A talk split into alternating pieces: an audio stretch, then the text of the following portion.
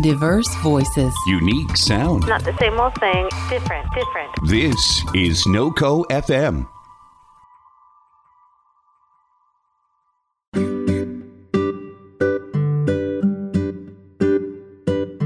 How do you define midlife? Is it a time that you think of that's vibrant, where we start really living the way we want to? Or is it a time where you think it's just where we're going to get older and start to go downhill from there?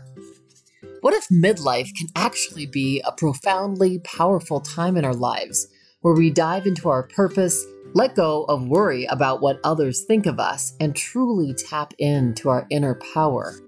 Join me tonight when my guest is Anasuya Basil. Anasuya is a nutritional consultant and also a specialist in acupressure.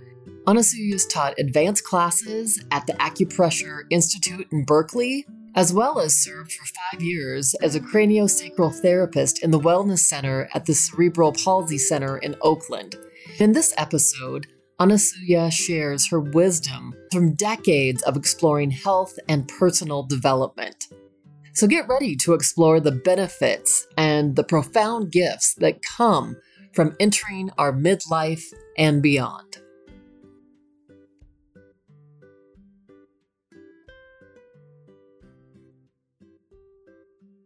So good to see you. So good to see you too. And I'm really glad that we can do this today. I loved our conversation that we had last time, Stephanie, and the world is completely different now.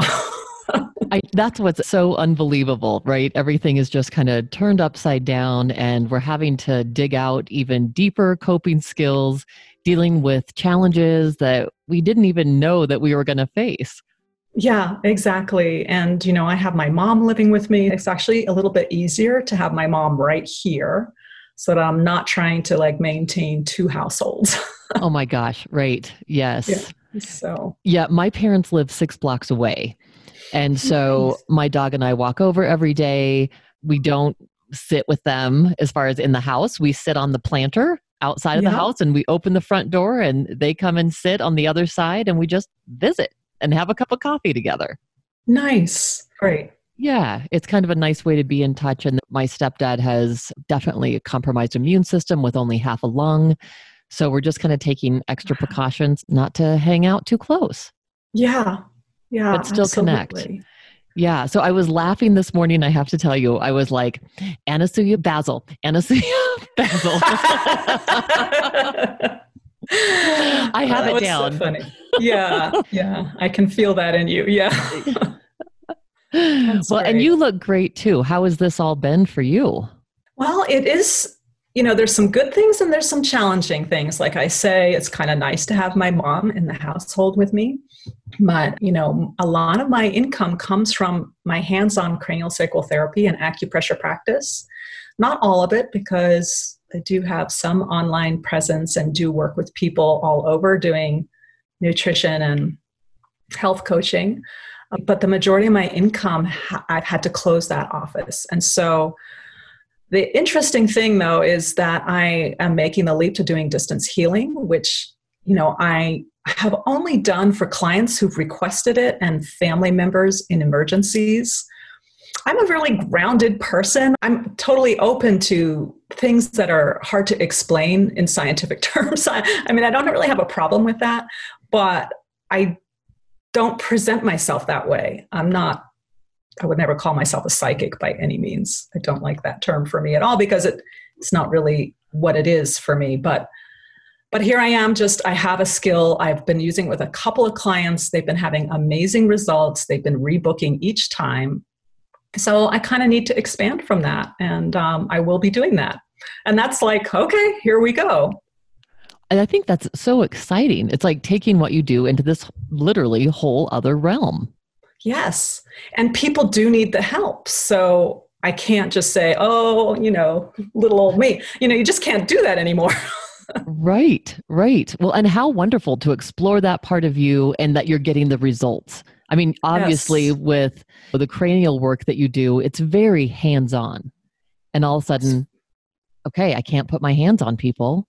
What can we do to keep giving this sense of healing and sharing that healing energy with others. Yeah. Yeah. It's really interesting. I'm sure you've had that feeling of a loved one is far away and just like, you know, you can just presence yourself right there, you know, like in a time of need, you're like mentally, physically, you can presence yourself right there. And then I'm so familiar from more than 20 years of doing the hands-on work, like how it feels. So I'm like on the phone with people and I'm kind of going, you know, like this. And my voice is a bridge so that they're not just sort of floating around wondering what the heck I'm doing. Yeah. I'm saying exactly what I'm doing and I'm asking them questions. So they're like, we're doing it together. So it's interesting. It's like that feeling of a door opening. I think it's great. I love it because this is a time where people are having to reinvent themselves and explore other elements that, again, you're like if we're in a certain profession and all of a sudden those doors are shut to seeing clients or seeing patients, okay, so what do we do? And especially like you and I both are in helping professions. Mm-hmm. And so we're like, okay, how do we do this? How can we continue to be of service? And so mine's a little easier because I just keep doing it online, doing therapy. And it sounds like you've been able to do this as well, but in a totally different way, which is so cool. Yeah, it's a different way than therapy, psychotherapy, but it, you know, it has its own way of healing. And I think the two things are so complementary. Yeah, so. Absolutely. So tell us a little bit about your background as a certified holistic nutritionist, what kind of got you into this, and in particularly interested in the health of midlife women. Absolutely. Well, my background is, you know, originally I was into the visual arts, but I got to a place where I really wanted to work with living things. And I ended up working with animals, and I started to apply what I learned about herbalism when the vet couldn't help the animals, and I had really good results. So when I left that work, I studied acupressure because I thought, well, I could do that with animals. You know, acupressure you can do with animals. But then I had all these people who wanted to work with me, and I found out that I liked working with people.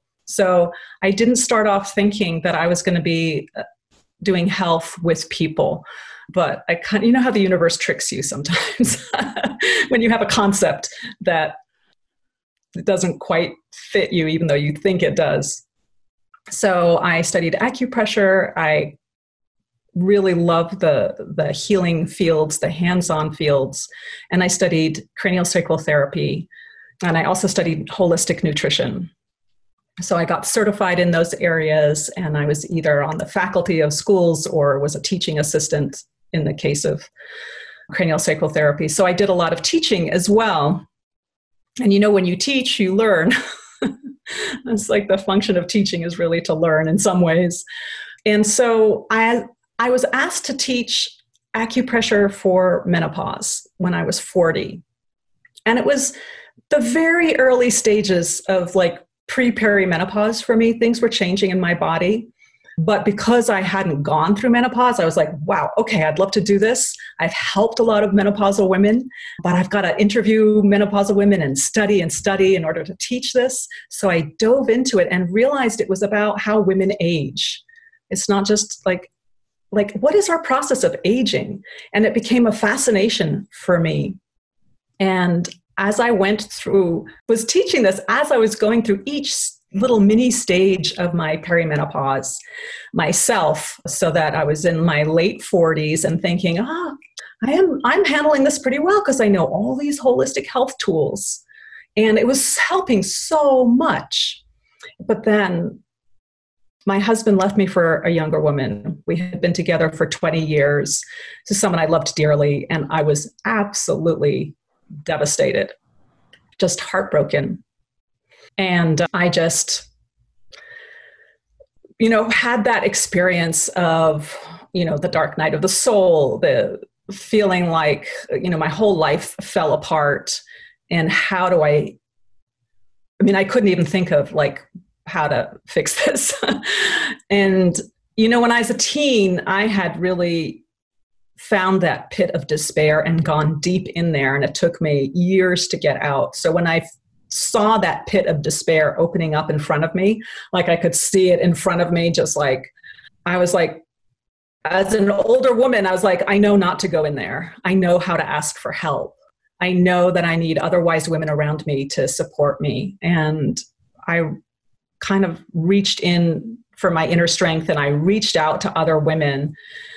And, you know, slowly, bit by bit, I found my way out. And I, even though I had spent 10 years living in meditation ashrams, meditation centers in India and upstate New York, in Boston, and I had that background, that it was a place where I was like, I just felt like I couldn't quite do meditation the way I normally did it, inside, like in a dark room, eyes closed. Like, I started to just realize I needed to have these self-care practices that felt juicy and fun and really alive for me, whatever way that was in that moment. And so I started to do meditate outside in nature, with my eyes open, with my senses open, with my ears open.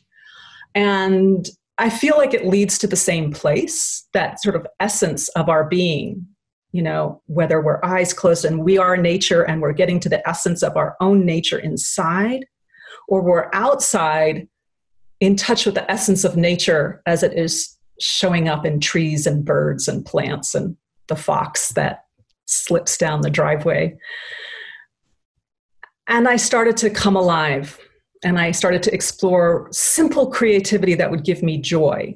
Just because joy, even a second of joy, is amazing. It's so healing. And so I started to see nourishment in this broader perspective. I started to pay attention. I mean, I had always paid attention to my diet. And I knew, like, that whole thing when you're under stress, you start to eat foods that aren't so great for you. And I started to just have a nutritionist on my shoulder saying, Anasuya, you really need to eat, you know, step away from that food and move towards that food. So nourishment from food, nourishment from nature, nourishment from the joy that comes from creativity, flow, brought me to a place of feeling new insights into this new chapter in my life, new insights into how to rebuild, new insights into, like, who I was now.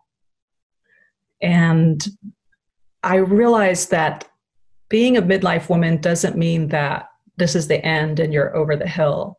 Being a midlife woman is like a developmental stage in our human life. You know, humans as nature, humans as animals, and we have our stages that are natural stages. And in midlife, we have this opportunity to let go of some of the past that we've built up, and to know, because we know how to reach out for help. We know how to not worry so much about what other people think. And there's other gifts of aging that are so beneficial. And it means that we step into a whole new amazing stage of being ourselves more authentically.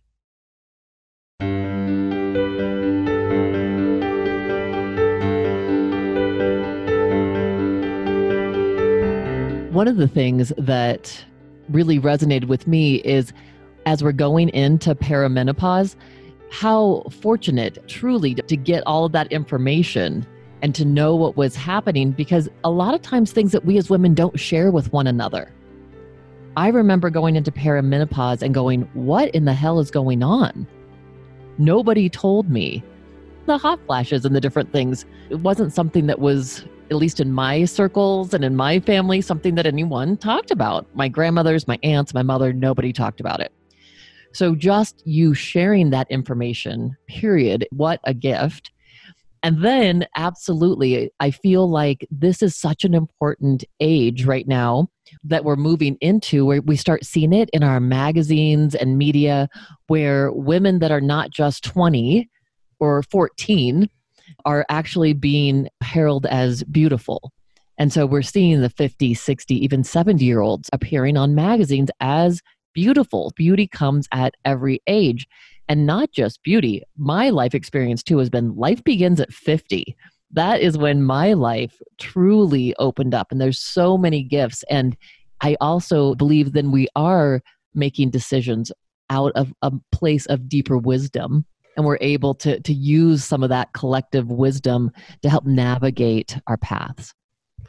Yes, it creates such an opportunity to move forward in this deeper way, to be able to do things that we didn't think we could. One of the things I really found true when I work with my midlife clients, and I think it's probably true for any age, but I've noticed that when we pay attention to our health, when we up-level it just even a notch, you know, it's not like we have to get into this perfect health thing and have a perfect diet or anything like that, but just really nourish ourselves more. We start to have new insights into what is our next step on this path? What are the elements of the new chapter that we want to live?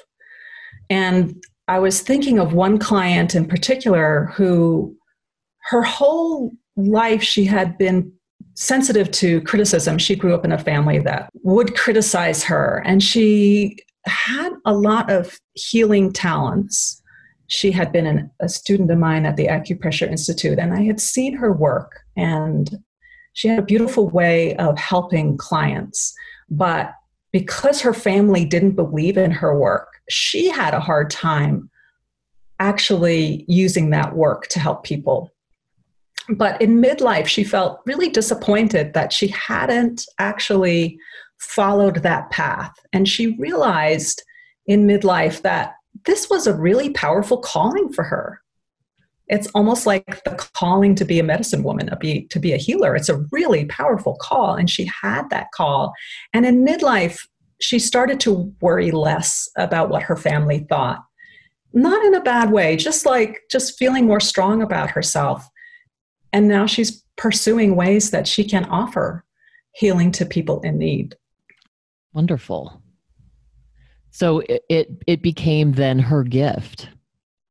Yes, it became her gift. And I do think that you mentioned Christiane Northrup, and what a wonderful resource she was to me. She said this thing that I pondered when I was in my early 40s that said that when your hormones change, it affects the way your brain is, and biologically we're wired to care more about what other people think, because knowing as women that we are wired to raise children, we need a lot of community support to raise children. Mm-hmm. And that after the childbearing age is over, we no longer have that great a concern. And so we have more freedom to follow that deeper calling. And when I read this in my early 40s, I was like, I wonder how that's going to be for me. Yeah. But I did find out that it was absolutely true. And I do see it in other women going through their midlife years. What an empowering time as you're talking about that. I experienced that too with my female clients. It feels like they come into their own, mm-hmm. because so often as women, we're caretakers, and it's like so much of the energy is going externally, and it has to. We have careers and households to run and children and relationships. So when the kids are gone, like you said, and I love that because I'd never heard that before, but it makes so much sense. When we don't need that sense of community in the same way, we're able to create it maybe in a way that it lends itself to being a deeper experience or something that really does fulfill us in a different way, where we're not so worried about outside appearances or having to please other people, that it really becomes a different experience on the journey. Exactly. And even if we did not have children, the same thing exists. I did not have children, but I feel that same way. And I also think that once we get to a place of feeling a certain amount of replenishment, then we naturally think, how can I help my community? How can I help other young people coming up? How can I serve? Not from a place of feeling resentful or drained or exhausted, because that needs to be resolved first. We have to fill our own well first. But then once that is more replete, it's amazing, this natural feeling. I don't have children. I don't have grandchildren, but I feel like a grandmother. Mm. I work with moms and young babies, with their babies. And I just feel like, oh, I really want to give back to these young women going through these early stages of child rearing. I have a girlfriend, Cindy, who is 52 years old, and she never had children either. And she's very much like you in that she owns an adoption agency here in town. And I think she has been surrogate mom at this point after 27 years to about 600 children. And wow. So that has been part of her journey. I mean, she feels so connected to all these mothers and parents, and that's really become her family.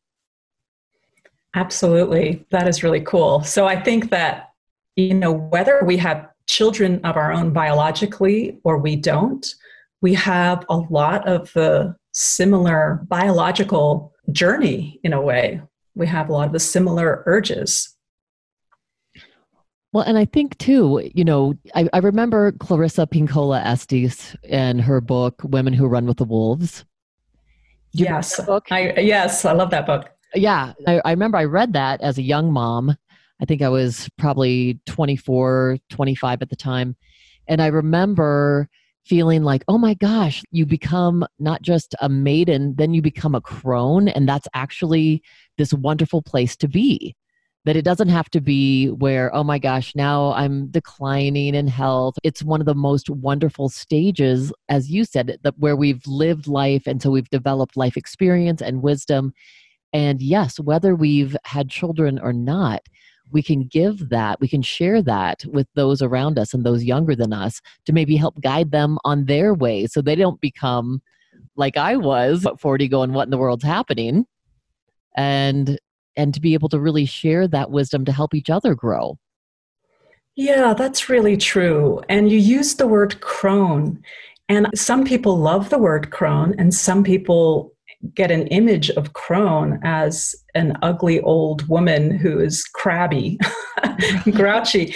And it's interesting because I find the word elder is quite a beautiful word, but other people find they don't want to be called an elder.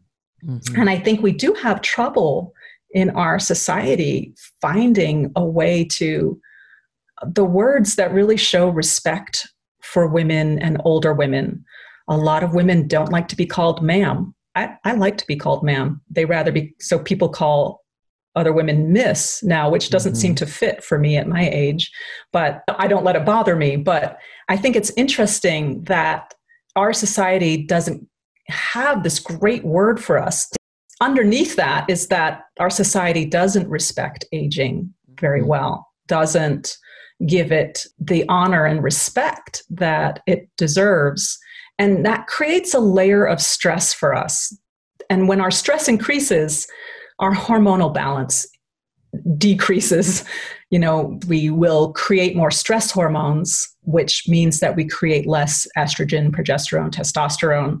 And so it's so interesting, Stephanie, women in cultures that honor aging, honor elders, have way few symptoms of menopause than women from Western societies where we have less of that respect and we have way more hot flashes and night sweats and mood issues and joint issues and digestive issues, whereas women in Mayan cultures, I've read studies from Japan where simply the only symptom of menopause was the stopping of periods. Wow. That is so interesting to me, because what it brings to mind is how I think we've really been enculturated as women. Like after 26, it's all downhill, right? So right. The unconscious resistance that we in America here, as I'm hearing you say in particular, have against aging, period. And so it's almost like we're kicking and screaming against menopause subconsciously. And so it's manifesting through our bodies like that. Yes, it's creating a lot of stress, and that exacerbates so many different health conditions. And then this other sad thing is that we miss out on the gifts of aging. And I feel like as an older woman, I am able to see patterns in life the way I couldn't as a young person. And I'm extremely grateful for that. I, like I said before, can reach out for help. I don't care what other people think of me as much. And I can just also have more access to decades of skills and knowledge and wisdom from having lived a full life. And if we don't respect our aging and don't respect this time, we can so miss out on these amazing gifts that really actually make it worthwhile. It's worth having some wrinkles and gray hair if you can see how great your brain can work, how great your wisdom can show up for you. It's worth it.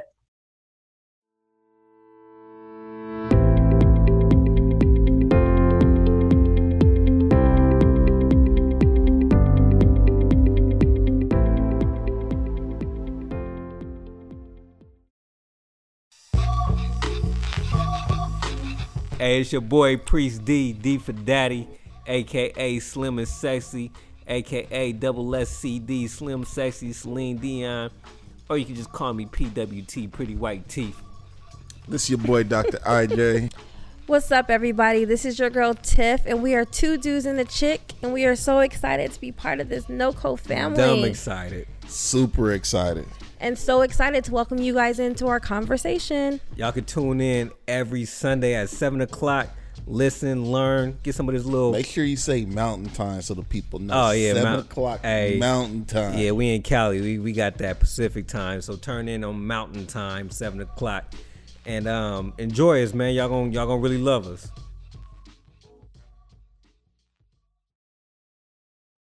Your support means the world to us. Hi. It's Dr. Natalie Phillips from Connecting a Better World. Everything we do here at NoCo FM is member-supported. From the music we play to our original podcasts and live shows, all of that costs money to produce, and we can't do it without you. Become a member today and invest in the programming you enjoy so we can create more together.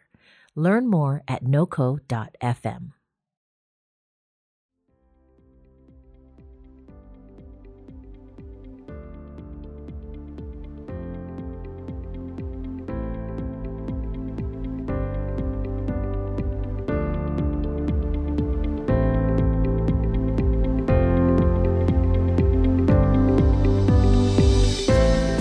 I wanted to talk a little bit about some things that we can do to better deal with this midlife and our inner resistance towards it.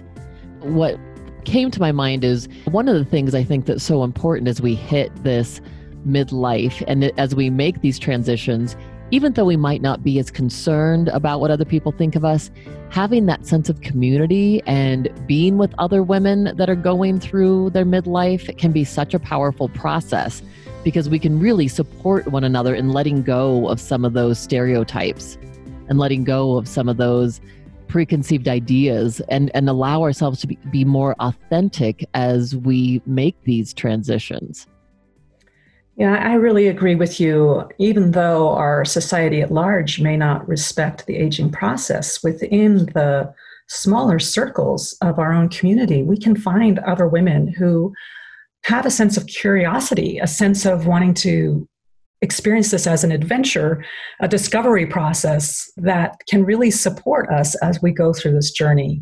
And then maybe older women who can mirror back to us our own wisdom and our own gifts of aging. So I think within our smaller pockets, because we are natural beings and this is a natural part of life, so we can access this wisdom more readily in smaller circles, even if you have one friend or one guide or one therapist that can really reflect that to you, that really can make a huge difference. Nutritionally, there are some things too that really help. You know, for example, you know, reducing what's called the bandits in nutrition. The bandits are the foods that steal our vitality. Bandits are the food that take your nutrient stores to process them, to metabolize them, such as white flour and white sugar. They are so low in nutrients, but to metabolize them, you draw from your nutrient stores to make those metabolic processes happen. So they are a net deficit. So during this time in the pandemic, you know, we sort of stock up on food, and probably a lot of us eat the fun stuff first and then bake. It's hard to buy like white flour and white sugar and yeast and things like that because people are baking a lot at home. And so I think that the trouble with these bandits is that as we become more nutritionally deficient, we are less able to create the neurotransmitters that help us feel like we have balanced moods, that help us have good brain chemistry. So it creates an additional layer of stress. A treat once in a while made with refined products is not a big deal. It's the daily, the common use of those foods. And alcohol too, I think some people may be drinking more, and alcohol creates in our body acetaldehyde, which is a toxin. As we process alcohol through our system, it'll initially may make us feel good, but then it leaves this toxin, acetaldehyde, in our body, and our liver has to process it out. And we know from studies that for women, more than one drink a day, which is like one very modest glass of wine, one mug of beer, a shot of hard alcohol, like one of those drinks a day, more than that, can increase your risk for breast cancer. And that's partly because of that acetaldehyde. And when you put stress on the liver, you put stress on your ability to balance your hormones, because the liver is in charge of breaking down our hormones and recreating them into the hormones that we need. But if our liver is busy breaking down toxins, it will not create the hormones in the balance that we need. So those are some of the bandits. The other bandits would be fried foods, because the fats are then damaged and they affect the way our cells can absorb nutrients. And so that's like chips, and whether it's like even organic whole grain tortilla chips, they're fried. And so I'm sad to say that they are not great foods for us, potato chips and so on. But when you start replacing them with really delicious foods that help, that can be comforting in times of stress, but also deliver a lot of nutrients, then you start to feel more balanced, more resilient, more able to meet the demands of the day. So for example, wanting something sweet, a baked sweet potato can be very nourishing and soothing. It's sweet by itself. You can add butter if you like, because you actually absorb the beta carotenes in the baked sweet potato better when there's fat there. So butter or coconut oil, and then sprinkling it with cinnamon. You can even drizzle a little honey there, raw honey if you have it, or some other natural sweetener. And it can be so soothing and nourishing. There's many other ideas for swapping out these bandits for what we call nutrition heroes. These are the foods that actually come with lots of vitamins and minerals that support our cells, support our ability to make balanced hormones. Well, and boy, right now during the pandemic, people are at home and feeling stressed, and I imagine they are reaching for these comfort foods that you were talking about, and chips and sweets and the things that just give our brain that hit. And it sounds like, though, in the end, it's wreaking havoc on our body and it's not helping us. So some of these nutritious foods like sweet potatoes, what else would you recommend? And maybe talk a little bit more too about how you see stress affecting people during this time of being shut in. Yeah, I mean, I do see the stress that, you know, it can't, there's like this sort of low-grade stress constantly that bubbles up into feeling extremely stressed, you know, to the degree of panic. And then when that subsides, it's like goes back to sort of like this constant low-grade feeling of what the heck is happening in our world. And if we're having foods that are nutrient dense, it does help us have better hormonal balance, better neurotransmitter balance. And I don't ask my clients to have a perfect diet. I never do, because it's like we want to have a gentleness with ourselves. We want to appreciate ourselves for the difficult situation we might be in and be very understanding and kind, as if you're speaking to yourself, as if, you know, you're your beloved daughter saying, I know you want to have all the cookies right now. I know that you're dealing with a lot right now, and it's really painful. It's scary. And those cookies would really help, I know, for just a few minutes. And I get why you want to have those cookies. But you know what?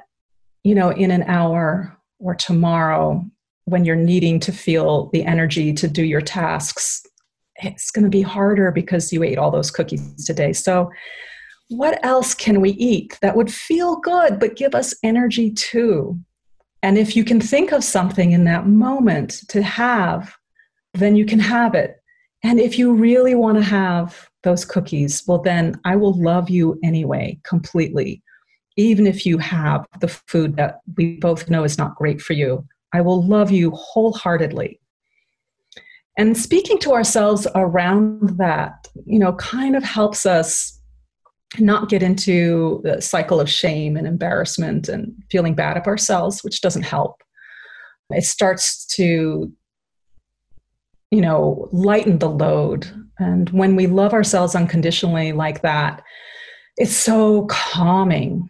And then we can think more clearly, oh, you know what? I have some really nice gelatin and some juice. I can put those two things together and I can make a healthy Jell-O. I can sweeten it with stevia or, you know, something like that. And that would be satisfying to me. Another idea that we could make at this moment is we can melt a teaspoon of coconut oil. We can add a teaspoon of maple syrup. We can add a teaspoon of hemp seeds or sesame seeds or chopped walnuts, and just a sprinkle of sea salt. And it's in a tiny little saucepan, we can stir that together just for a few minutes, stirring all the time. And then when it's all melted, we can put it in a little tiny saucer and put it in the freezer. And after it's about 10, 15 minutes, when it's turned hard, it's like one little nourishing candy made out of good ingredients, still sweet. And you make it in small batches because you don't want to just sit down and eat like a giant amount of that. You just want a little taste. So that would be a lovely alternative. That is wonderful. And what I also love is this thing of being gentle with ourselves and having that gentle talk with ourselves, because I think we're all kind of hardwired that if someone says to us, you can't do this or you can't have that, then our inner rebel is like, yes, I can. So what a different approach to actually befriend that part of yourself that's struggling or wants some of that food to say, yeah, I totally get it. And that you have a choice and kind of going over what the consequences are. But that's a totally different way of befriending ourselves, being gentle with ourselves. And then this natural kind of, instead, I'm going to have a choice here. I'm going to make a decision to have something like, as you just described, that it satisfies that need for sweetness, and then we're not beating the crap out of ourselves later. Yeah, this is such a time to be gentle and kind to ourselves. You know, this is an unprecedented time. The stress is hard to measure. The being really compassionate to ourselves is, I think, essential. To be really loving to each part of ourselves is so essential. There are actually studies that show when it comes to changing health habits, that if you're self-compassionate, you have much better results. And I totally believe this is true. That makes perfect sense. Yes. It's like being kind to ourselves and it actually, our cells are absorbing that kindness. So they're going to respond in a much more positive way. Yes. I mean, we just really have to appreciate the pain that we experience when we're wanting something sweet or we're wanting the chips, that there is some level of pain that is needing to be soothed. And then, you know, if we have a beloved daughter, we don't just say, oh, well, to heck to with your pain. You just have to, you know, stuff it. I mean, it's just not really the kind of parent that we would want to be with our own daughter. And we don't want to be that way with ourselves.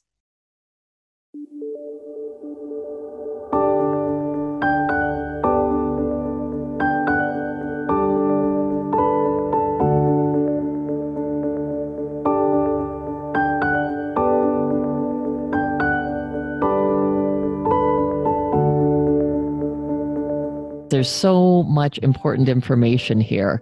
I want to make sure that you have time to really share what you want to as the essential message that you want listeners to take away today. Love yourself wholeheartedly, no matter what, whether you're in pain, whether that pain is physical, whether it's emotional. Love yourself 100%. Love your body right now. 100%.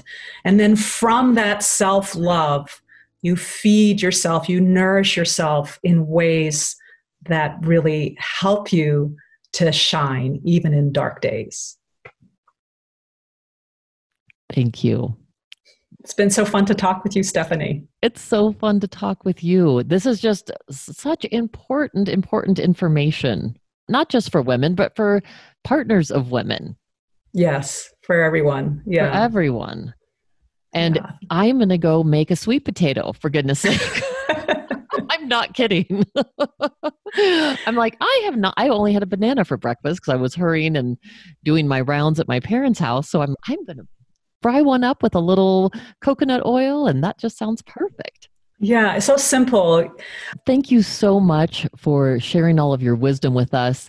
Before I let you go, will you share with us, I know that you have an online resource, an ebook that might really be helpful for people during these times. Yes, I created this book called Healthy Comfort Foods, and it's about what we talked about, like how to swap out the unhealthy comfort foods for yummy, delicious, and easy to make comfort foods.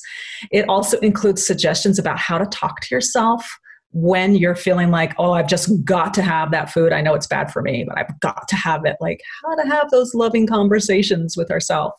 And then there's 15 recipes. And I hesitate to call them recipes because they're so simple, but they are meant to be easy to make in times when you don't have the patience to do complicated recipes. That is such a great resource. Thank you for sharing the link to the book in the show notes on today's show so that we can all practice feeling better during this time. This is a wonderful resource. You know, feeling good really does happen from the inside out. So thank you so much again, Anasuya, for being here with us and sharing this. You're very welcome, Stephanie. It's been such a delight.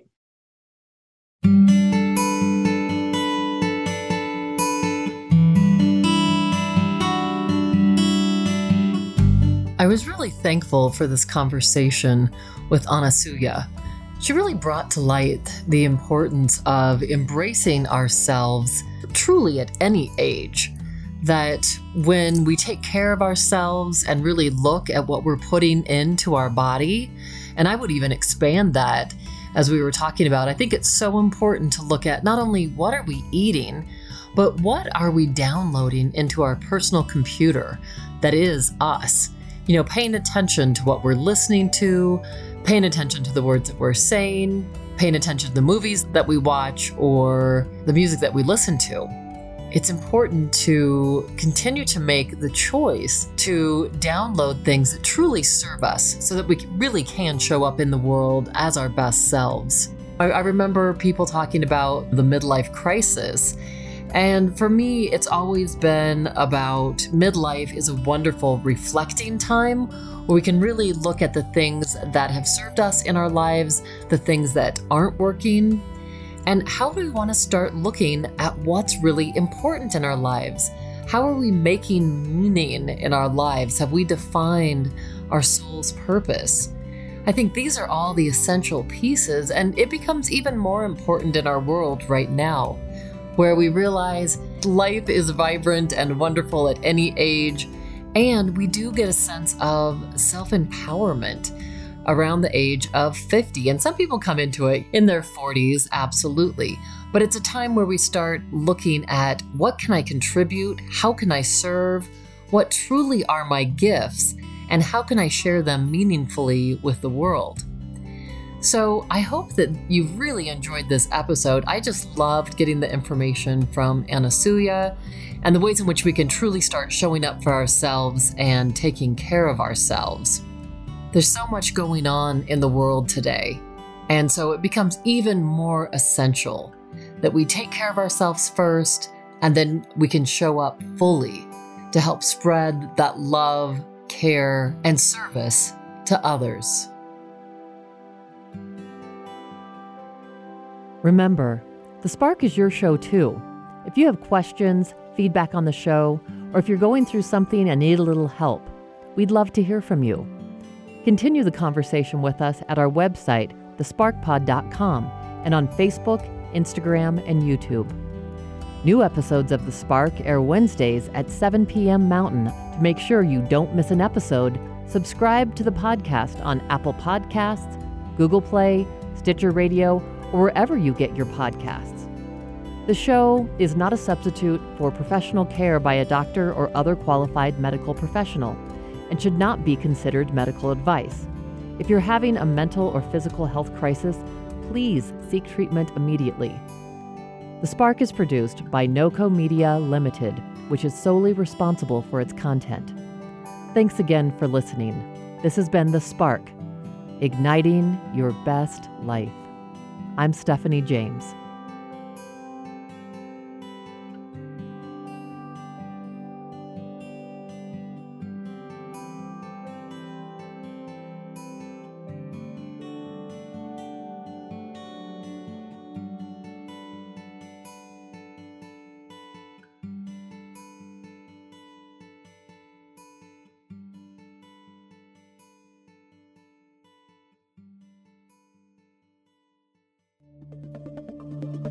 This has been a production of NoCo FM.